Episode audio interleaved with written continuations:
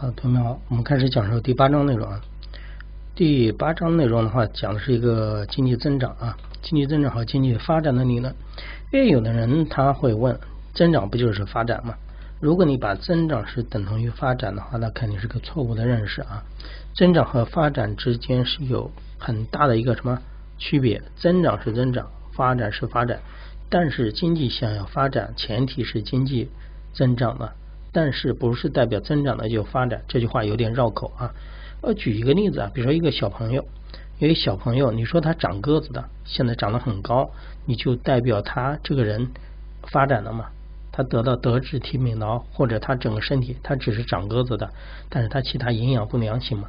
肯定不行啊。我们不能光看经济的增长，不能只看 GDP 的增长，也要看经济全方面的什么发展，要看整个经济的结构。合不合理，是吧？我举个例子啊，举个很简单例子，就看苏联啊。苏联当年为什么会解体？有一个重要的原因就是它的经济是大幅度的增长的，但是它的经济没有很好的发展。为什么？因为当年苏联是，当然他也考虑他当时的一些国情，还有一些情况啊。他苏联会把他很多的精力放在什么工业上面？重工业啊，他重工业很厉害的，造飞机对吧？造那种航母，这个都知道的啊。比如造坦克，造很多的武器啊。但是它轻工业不行，它轻工业不行。你可以说它的经济是增长的，但是你不能说它经济得到很好的发展。为什么？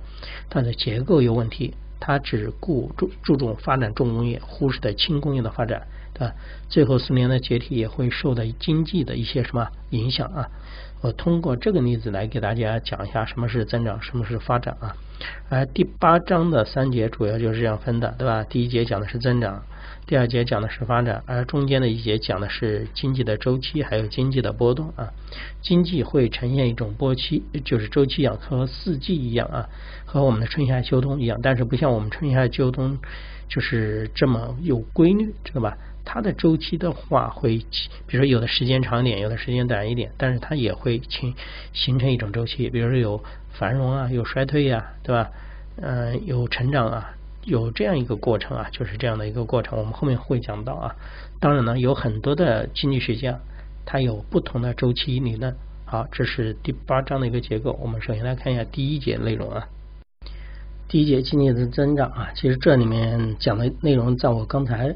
已经阐述过了啊，我们这里还是稍微看一下，这个经济的增长主要是考虑的是什么呢？是一个国家和地区在一定时期之内的啊总的产出与前期的相比所实现的一个什么增长？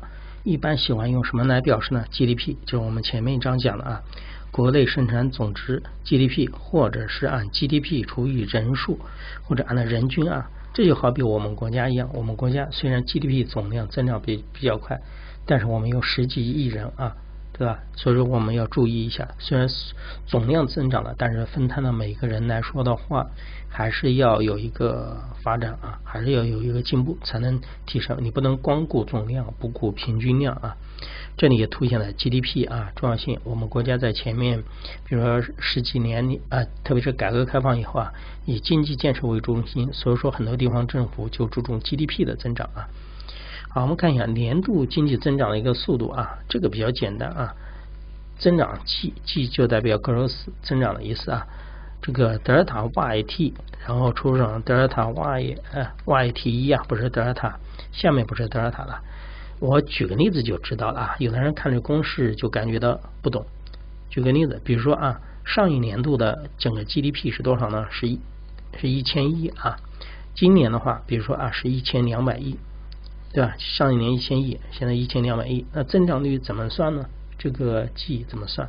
首先你要看一下这一年增长了多少，一千两百减去一千，对不对？你增长了两百，然后和哪一年比呢？和上一年比，和上一年的什么比啊？总量比，知道吗？就是拿两百除以什么一千，对不对？增长了两百嘛，除以一千就是百分之什么？百分之二十，知道吧？增长率就是百分之二十啊！我们这我这里只是随便举的例子啊，百分之二十是很高很高的啊，高速成长。我们国家前几年还百分之六七呢，是不是啊？现在其实维持在一个比较百分之六的左右啊，去年好像是百分之六啊。好，这里讲的是个经济的一个增长的速度啊，年度的啊。当然呢，他还书上还讲了两点，比如说第一个啊，一般呢说按照现行的价格来进行计算啊。看到没有？可以反映国家经济发展的规模。用不变的价格计算 GDP，可以计算经济增长速度。这什么叫做经价格呢？因为我们说过，我们知道 GDP 按的所生产出来的这个商品啊，什么东西产生它的物价，但是物价本身也是会发生什么变动的啊，知道吧？所以有的东西我们要考虑这个价格要不要变。那当然了，又是其他的一种呃更深层层次的一个讨论啊。但我们知道一下，它是按照现行价格计算就可以了。然后再看一下，经济增长率是一个国家的什么那个经济实力的增长的速度啊。但 GDP 衡量的是个总产出的一个概念，我前面已经讲过了。因为你的经济增长不代表其他的就增长了，因为有的时候为了经济的增长而忽视的，比如说其他的方面，比如说环保啊、环境呢，这样，比如说以前一百多年、两万年前的伦敦都称雾都。狄更斯写了一个著名小说，叫做《雾都孤儿》。其实那不是雾，当然有一部分是雾啊，但很多是霾。为什么是霾呢？当年英国工业革命的时候，那个污染，知道吗？为了积累财富，经济是增长的。最后英国花了很大的精精力去治治理这个环境的问题啊。比如我们国家前几年也是这样的啊，很早之前以经济为中心，现在党中央要注重什么环保建设了啊。所以说，大家一定要知道这之间的一个逻辑关系啊。好，再看一下经济发展。经济发展我们说过了，它包括经济增长。经济增长只算经济发展的一个部分，但是你不能说增长了就发展了，它还考虑很多方面啊，比如说技术进步，对不对？结构优化、制度变迁，比如说我们国家从中国制造到中国创造，对吧？你的产业要转型升级呀，对吧？还有福利。改善，比如说那个人口老龄化，那你这个社会保险，对吧？养老金是不是要增加呀？呃，然后比如说几年的义务教育，教育以前是九年，说不定以后可能十二年义务教育呢，是不是？随着你的经济的增长，你其他方面有共同发展，起着一个和谐啊、统一的一个过程。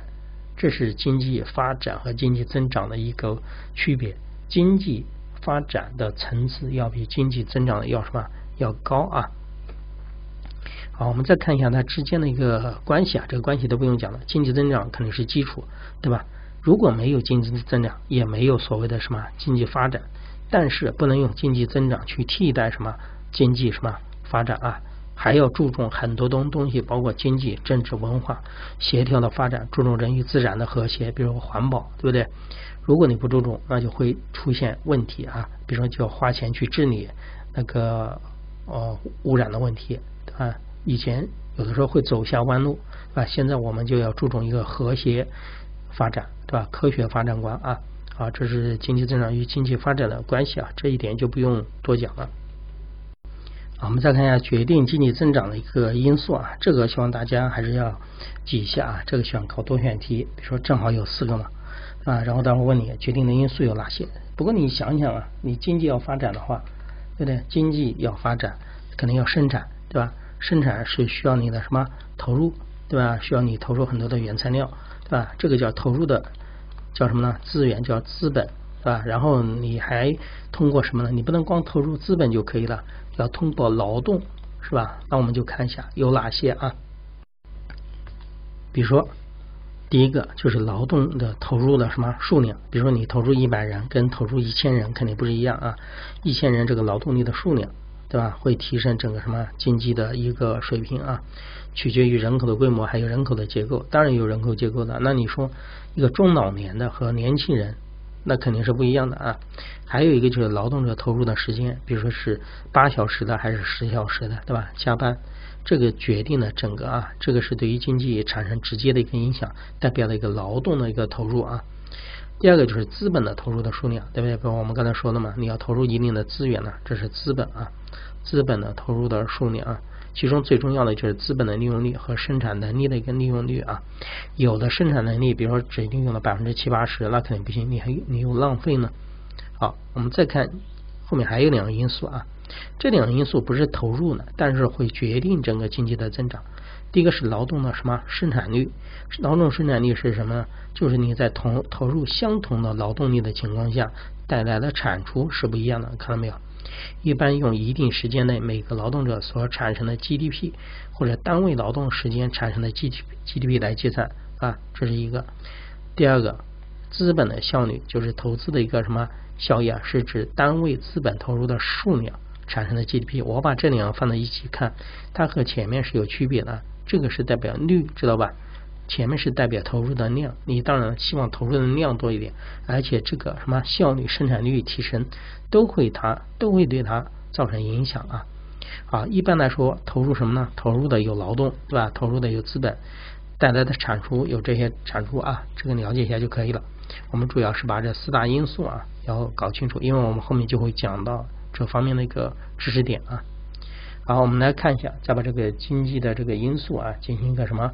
增长的因素给它进行分解啊，分解的话有比如说两因素、三因素啊，这个很简单，很简单啊。什么叫很简单？来看两因素分解法，就是把经济的增长率按照什么劳动和劳动的生产率进行分分解。什么意思？经济增长率等于工作小时数的增加，比如说以前是十，对不对？现在增加了十二个小时，增加了百分之什么二十，对吧？这是一部分，而且你每个小时的还有什么呢？还有每个小时的产出，每个小时的产出也增加了，再把这个增长率再加上，就构成整个经济的增长。他讲的是两个因素啊，他认为整个经济的影响是受制于投入的量，还有投生产的什么效率，这叫两因素。再看三因素，三因素的话就考虑的更多一点了啊，把经济的增长按照劳动的投入、资本的投入，还有个全要素的生产率三个因素进行一个分解。是吧？我们来看一下这个全这个全要素的那个生产率啊，讲的是什么啊？它指技术进步对于经济的增长的贡献，就说生产力提升呢。比如说我们说的工业革命了，对吧？你的整个的整个效率就提升了，它叫全要素全要素生产率啊。除此之外还有什么呢？还有资本的，对吧？你投入的资本量还有劳动的啊。所以说，这里我们就会发现，整体的经济增长率是由三大部分构成的。一个是就是叫做技术进步率，就是我们所说的什么呢？全要素生产率啊，就是由由于技术带来了。你自己想象一下，以前是人工，现在是什么呢？现在是通过机械，对不对？那个技术进步了，效率提升了啊。然后第二个部分是讲的是什么？劳动投入，劳动投入又可以把它分解成劳动的投入的。份额投入的量，还有单位劳动投入量所增加的一些效率啊，这个要知道啊。然后再加上一个资本的投入量，对不对？资本的投入量和资本的一个增长的一个率啊，把这两个两个结合起来，一个是劳动，一个是资本，再加上前面是两个因素，对吧？我们再加上前面一个全要素的，就是生产本身的技术带来的一个什么提升，叫做技术进步率啊。这比较简单啊，一个是两因素，一个是三因素。好，我们直接看一下后面这个题目啊。这个题目书上也讲到了，比较简单啊，你自己看一下。这就是小学的加减法，连乘除都没有啊。某个国家九零年到九四年 GDP 增长了百分之七点三，哎呦，那就是经济增长率是百分之什么七点三？它现在已经给了你总的了。好，现在。资本存量增加了百分之六点六啊，这是资本的百分之六点六，对不对？劳动力增长了百分之五点四啊，有劳动力的，看到没有？如果资本在整个 GDP 当中的份额是百分之三十啊，那你就知道这个百分之百分之六点六里面，对不对？